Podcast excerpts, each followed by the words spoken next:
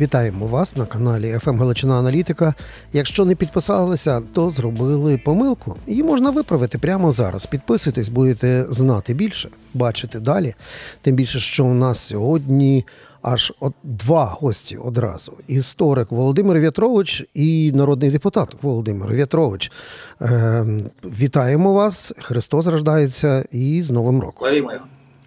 Так, е, давайте зразу попередимо наших глядачів, слухачів, що якщо у вас в лівому чи в правому вусі щось гуде, то це правда. Не треба капати в ухо, це генератор. Без світла, але зато на зв'язку Володимир В'ятрович. Е, З якого В'ятровича почнемо, Володимире? З історика чи з політика? Який цікавіший? Та і той, і той цікавий. Ну давайте почнемо з по- е, політика, бо тому що е, події зараз є дуже великої ваги. В закритому режимі дуже е, важливий комітет з питань оборони, нацбезпеки, розвідки розглядає ну, настільки резонансний законопроект про посилення мобілізації, що тут. Тут ми не перегинаємо палку. Це дуже важливий екзистенційний виклик для українського парламентаризму і української державності. Але, на жаль, станом на цю хвилину, крім е, скандально крінжових дописів на Фейсбук-сторінці Мар'яни Безулої, не просто чоловіка, а заступника керівника цього парламентського комітету. І крім знову ж таки якихось дивних заяв Арахамії, ми нічогісінького не знаємо і не бачимо. Ну я в принципі готовий миритися з тим, що такий законопроект мав би обговоритися в режимі тиші, з тим, що потім е, його мав би все-таки пройти якийсь етап і громадське обговорення. Мені здається, що те, що зараз відбувається з цим законопроектом, навіть не буду говорити про зміст, а про форму його подачі, це скандально неправильно. Тому що абсолютно згоден з вами про те, що це законопроект фундаментальний зараз для України, від якого залежить готовність країни захищатися і перемагати в цій війні. Тому до нього треба було підходити дуже і дуже серйозно, а не, не те, що ми бачили в кінці минулого року, коли е, проблему мобілізації перетворили в гарячу картоплину, яку Офіс президента спробував скинути на депутатів деп- е, від слуги народу, депутатів від слуги народу спробували скинути на уряд. Уряд почав говорити про те, що це не ми, це нібито військові. І очевидно, що коли, коли ще й появився зміст цього законопроекту з дуже дивними часом відверто антиконституційними нормами, очевидно, що це не сприяє якомусь розумінню. Е, Багатьом багатьма українцями того, що так мобілізація потрібна, так ми маємо бути усі готові до того, що треба захищати країну. Але такі напрацювання, які зараз видаються як напрацювання уряду, між іншим, ну, хочу нагадати, що у нас уряд монобільшості єдиної політичної сили, яка називається Слуга народу. У нас це не на напрацювання військових, тому що у нас не військова хунта. Так, от е, е, мені здається, що такі сирі недопрацьовані е, законопроекти, які е, покликані вирішити одну з найбільш глобальних і масштабних е, для країни зараз е, одне з наймасштабніших питань. Ну вони свідчать просто про повну безвідповідальність. Те, що зараз відбувається, я ще раз скажу, можливо, добре, що воно відбувається в такому.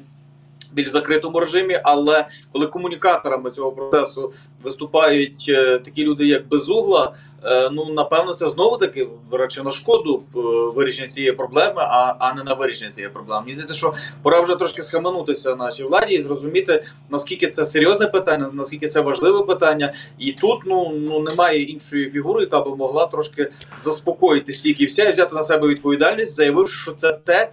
Що питання, яке він буде вирішити, я маю на увазі президента країни, я маю на увазі верховного головнокомандувача країни, який має тут саме в цьому питанні проявити свій лідерський потенціал. В нього великий є насправді е, відсоток рейтинг, великий відсоток довіри серед суспільства. Це власне ця цей політичний капітал, який мені здається, він би мав інвестувати в цю проблему, проблему мобілізації. І ну, врешті, якщо вже порівнювати знаєте, інвестиції, то тут і дивіденди в нього будуть, тому що це прямий крок до, якщо правильно організована мобілізація, це прямий крок до нашої перемоги в цій війні. Так, от ви вже згадали, зокрема, і ці цифри е, соціології фонду Демініціативи. З одної сторони, дивно дивитися соціологію в воюючій країні, а з другої сторони, ця важлива цифра була. Е, кредит довіри до президента як інституції і Володимира Зеленського як особистості зберігається. Він верховний головнокомандувач. В Конституції чітко написано, мобілізація це його пряма. Е, відповідальність як президента. Е, законопроект мав би бути від нього. Натомість ми пройшли декілька тижнів е, дико кринжової комунікації. Спеціальної інформаційно-психологічної атаки на українців з боку ворога і всередині країни, де фактично доведено до істерики певні пункти законопроекту. Е, е, точка неповернення, здавалося, була саме тоді, коли було сказано в такому вигляді це не можна навіть голосувати, бо воно суперечить і конституції, і багатьом іншим речам здорового глузду. І ось ви, ви, згадали про цей теоретичний момент, де ще можна врятувати ситуацію. Але це теоретичний. На практиці, чи треба нам очікувати продовження гри в закритому режимі в парламентському комітеті, чи можливо це буде заветовано і таки з'явиться дуже важливий на 24-й рік законопроект про посилення мобілізації від президента як інституції?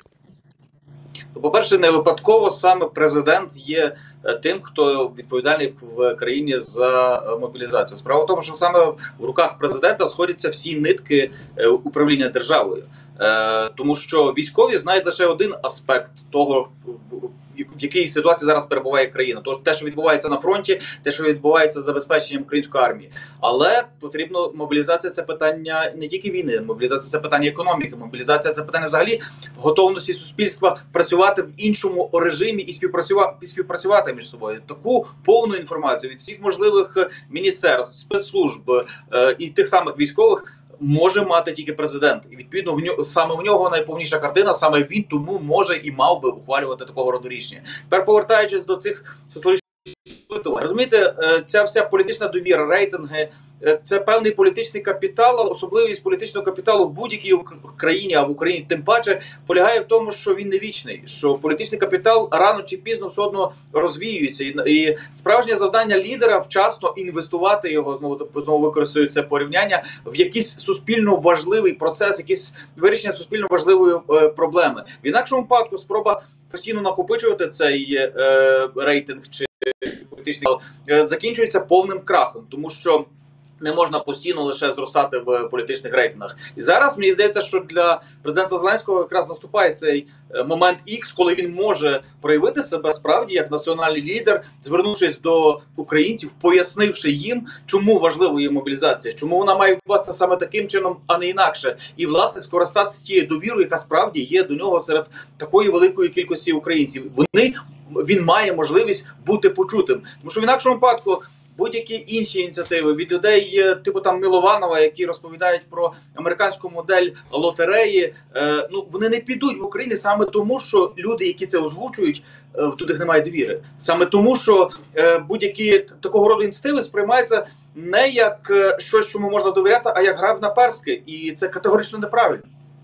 Ну, власне, що знову ж таки вертаємося до того моменту проваленої комунікації, і це виглядає, ніби хтось навмисне це робить. То безугла пропонує, якщо ви платите 200 тисяч гривень в місяць, то можете собі е, відкупитись від війни. То Мілованово ці е, лотерейки запускає. Ну не, невже на рівні ставки Верховного Головнокомандувача не розуміють, що це фактично стріляти собі з гармати в ногу, навіть не з пістолета. Знаєте, е, такого роду ініціативи е, і інші ініціативи, з якими я вже стикався неодноразово з представниками цієї влади, інші законодавчі ініціативи, в мене теж часто виникають питання, чи це не провокація, чи це не якась агентура. Але здебільшого е, все з'ясовується, на жаль, таким чином, що це некомпетентність, дурість і безвідповідальність. Тобто, оце, оце, оце поєднання всіх цих речей і роблять такого роду е, реальними такого роду такого роду ініціативи. Я боюся, що в навіть такому важливому питанні, як питання мобілізації, ми знову таки маємо цю тріаду некомпетентність, дурість і, і небажання брати е, на себе відповідальність. І ще дуже цікавий момент.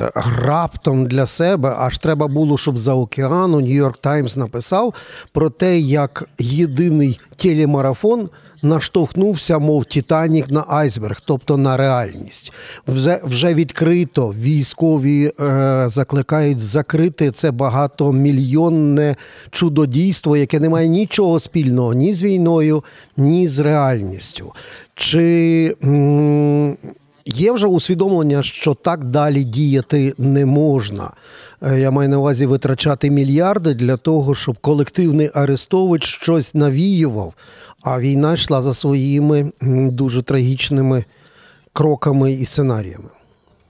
Єдиний марафон е, є злом в двох вимірах. Одне це звичайно це витрата тих ресурсів коштів, які потрібні для оборони країни. А друге це справді створення якоїсь віртуальної реальності, яка абсолютно далека від того, що справді відбувається в країні, і ця віртуальна реальність е, вибудувала такі суспільні настрої, коли ну далеко не кожен українець розуміє потребу мобілізації, коли далеко не кожен українець розуміє наскільки серйозна ситуація на фронті, наскільки серйозною є загроза подальшої подальшого просування Росії, наскільки серйозною загрозою є сама Росія, тому що якщо дивитися єдиний марафон, то Росія, Росіяни це такі собі недовчені чмобіки, яких дуже легко гнати, і ось ось війна закінчиться. Саме оцей інформаційний посил, який два роки вже фактично е, кидався в суспільство, він створив ґрунт до того, що е, коли е, військові чи інші якісь аналітики починають говорити серйозно про можливо набагато тривалішу цю цю, цю війну, більшість суспільства цього не розуміє.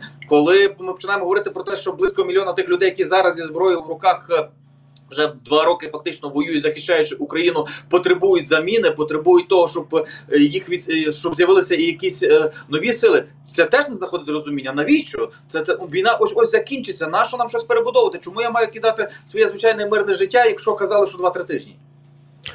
Так, але ми тут підбираємося ще до одного моменту, де вже буде говорити з нами, в тому числі і історик Володимир В'ятрович. Несподівано із глибокого дна знизу постукали. Е, новорічна ніч. Е, я навіть не знаю, хто хто більш зашкварно видавав мрію е, русамірської пропаганди. Оцей крінж, який валили дізель-шоу, чи те, що витворяв квартал 95.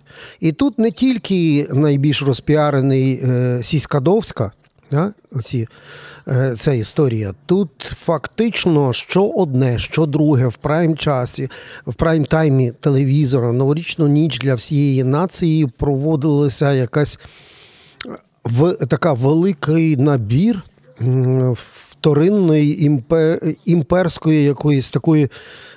Ну, фактично, це те саме тільки українською мовою. Тобто українці недолугі рагулі, не здатні нічого творити, вони потішні, дурні е, і брехливі.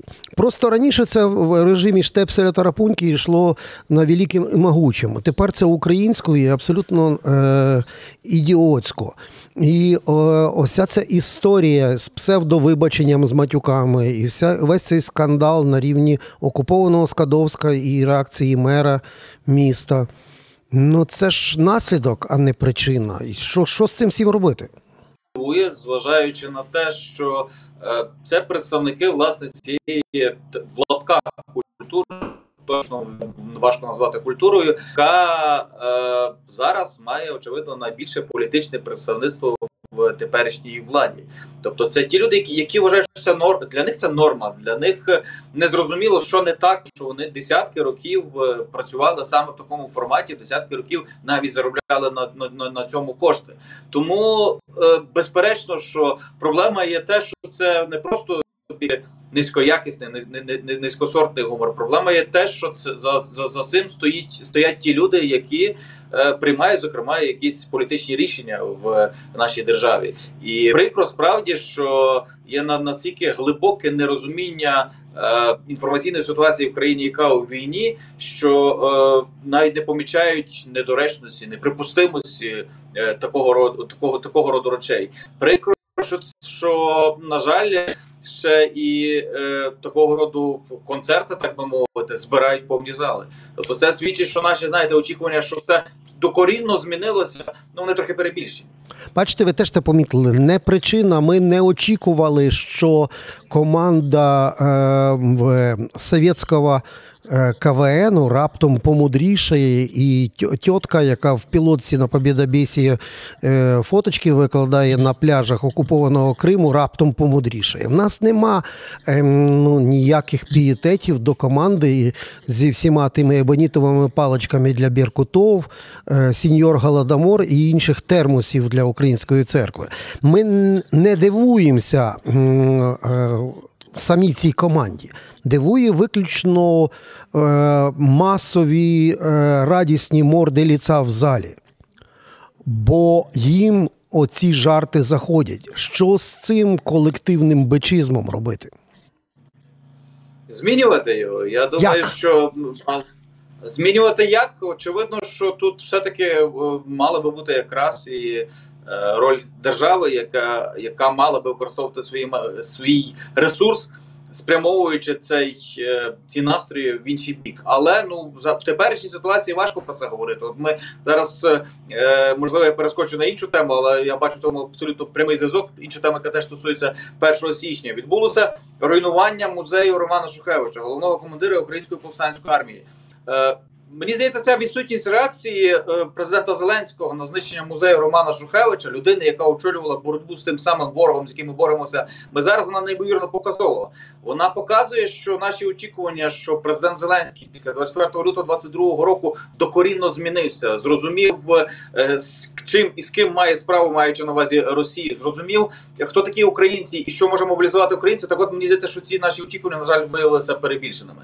Е, прес-конференція президента в кінці минулого минулого року для мене теж особисто показало, що і мої можливо очікування, що Зеленський став іншим, е, теж пере. Теж е, були перебільшеними, е, при тому, що розумієте, в чому парадоксальність нашої ситуації, що а зміни в суспільстві все таки відбуваються.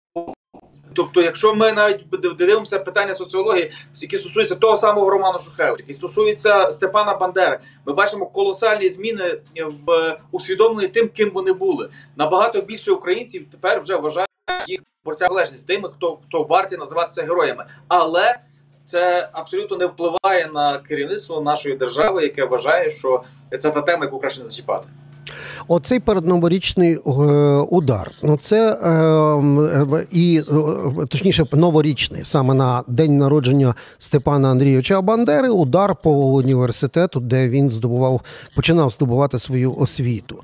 Е, знищення музею. Е, е, генерал Хорунжого Шухевича. Ці речі для московитів характерні вже понад 100 років. Тобто вони не тільки вбивають будь-кого, не тільки лідерів українських, е, вони навіть своїх троцьких рубають лідорубами в далекій Мексиці. Але для, е, для чого їм отакі символічні спроби фізично знищувати? Певні символи, якщо пам'ять це ніяк не знищує. Тобто, в чому їх розрахунок? Ну, знищивши останню Криївку, де останній бій давав е, генерал Шухевич московським НКВДистам, ну знищили хату. Ну, відбудують її або не відбудують. Воно ж не знищує ніяк е, ні ні УПА, ні пам'ять про е, Романа Шухевича. Ну але на жаль, їхній досвід підказує, що можливо знищити. Їхній досвід підказує, що знищуючи якісь артефакти, до прикладу, е, пов'язані з козацтвом, з гетьманами, викрадаючи якісь е, козацькі там релікти з України, які зараз знаходяться десь на в Ермітажі і так далі. Їм вдавалося витирати пам'ять українців. Їм вдавалося е, при, привести до того, що значна частина українців. Е, починали себе вважати, що ми такі самі росіяни, що ми частина руського міра. Тому ну з їхньої точки зору вони діють дуже логічно. Інша справа в тому, що зараз е, таке українське суспільство змінилося, і е, ймовірність того, що їм вдасться зараз реалізувати цей план, є значно меншою. Але особливість Росії полягає в тому, що вона вважає, що е, постійне е, збільшення е, свого ресурсу, витрати ресурсів може вирішити все. І так вони не пошкодували там, не знаю, мільйони, напевно, доларів на те, щоб демонтувати, знищити ці два музеї, тому що для них це один з елементів формування е, інструментів формування пам'яті українців, причому такої пам'яті, яка е, виховує українців ненависних до росіян, пам'яті про те, що українці вміють бороти навіть в дуже безвихідній ситуації. А що тут більше розрахунок? Все таки ем, е, розрахунок на те, що витерши певні історичні е, символи, місця, артефакти Ем, вдасться знову зробити з українця рускомірського хахла, чи тут все-таки більше символізм з точки зору, що ми боїмося навіть ваших мертвих? Бо ми ж знаємо, що до повномасштабного вторгнення ніщо так московита не лякало, як ем, українська трійця, знаєте, там Мазепа Петлюра Бандера.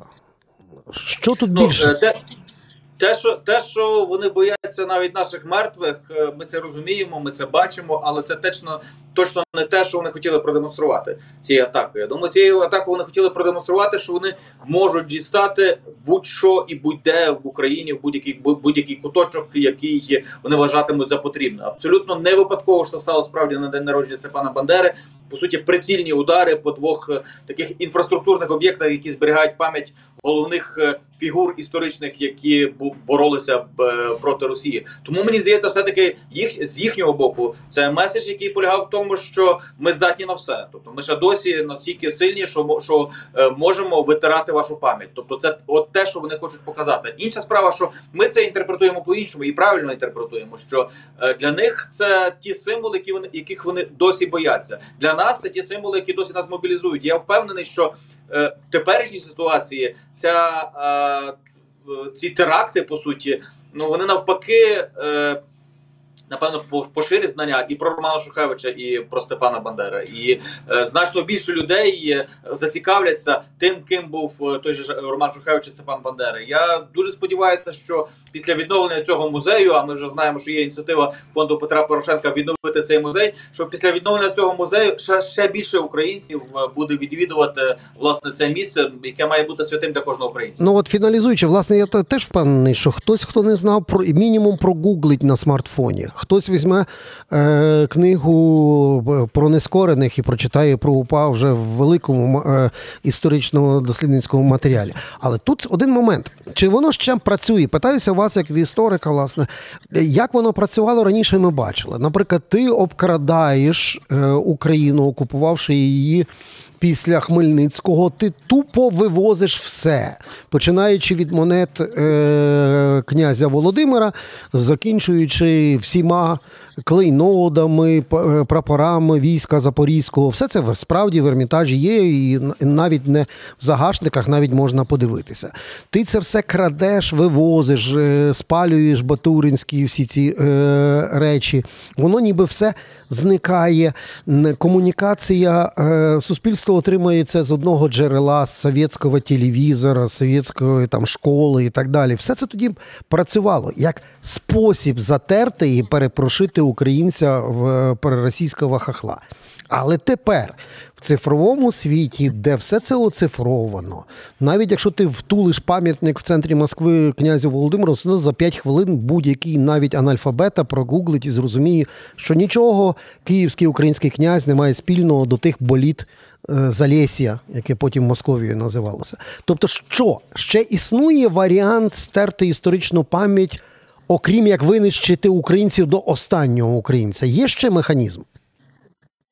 Е, не хочу лякати, але є і не полягає якраз в тому, що умовна окупація України Росією передбачала би очевидно знищення тих, які є найбільш активними громадсько-політично, найбільшими носіями національної ідентичності, знищення бібліотек, книг, е, музеїв, цієї інфраструктури пам'яті. І очевидно, що частина з цих українців, які залишаться живими, на думку росіян, можуть бути перевиховані стати частиною руського міра. Завжди саме таким чином е, діяли росіяни. Особливість Росії полягає в тому, що вона дуже така ретроградська насправді імперія. Тому ну, імперії, в принципі, ретроградські. Тобто це проєкти 19 століття, які частково ще зайшли на 20 століття. Тому ну імперія, в принципі, не може мислити по-іншому. Тобто, от те, що зараз робить Росія, це типовий імперський геноцид. Знищити частину е, фізично носіїв національної ідентичності, знищити інфраструктуру цієї національної ідентичності, і все. І вже от скоро е, ці е, представники цих народів забудуть, що вони були цими представниками цих народів.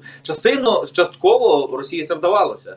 Е, Подивіться, скільки ну по суті е, народів, націй, на- національностей зникає зараз або й зникло на території теперішньої Російської імперії, Російської Федерації. Подивіться, як близько до моменту зникнення підійшли українці. Тобто, очевидно, що в 20 столітті ну ми як ніколи були близькими до того, що ми як нація зникнемо, і, е, цього не сталося знову таки завдяки. Е, Цілій сукупності якихось історичних причин, що е, росіяни не, не, не всю Україну зразу контролювали на якійсь іншій частині України. Нас вдалося краще зберегти цю національну ідентичність. Той же Роман Шухевич він міг з'явитися як головний командир української повстанської армії, українська повстанська армія, тільки тому, що ця територія не так довго належала до, до Росії чи, чи, чи до Совєтського Союзу. На жаль, такий схожий повстанський рух е, на території центральної України в 20-ті роки було винищено цілковито, і, і пам'ять про них було е, відроджено тільки десь в 90-ті роки. Тому ймовірність реалізації цього сценарію в знищення українців як нації. В 20 столітті була дуже і дуже висока. В 21 столітті вона очевидно значно менша, але це не заважає. Але залишається. Хто міг подумати, що Росія буде винищувати масово цивільне населення, але вона це робить. Пане Володимире, дякую за непросту розмову. З нами були історик Володимир В'ятрович і народний депутат Володимир В'ятрович. І ми обом дякуємо. Е, До нових зустрічей, пане Володимире. Це був маркер подій. Підписуйтесь на канал «ФМ Галичина Аналітика.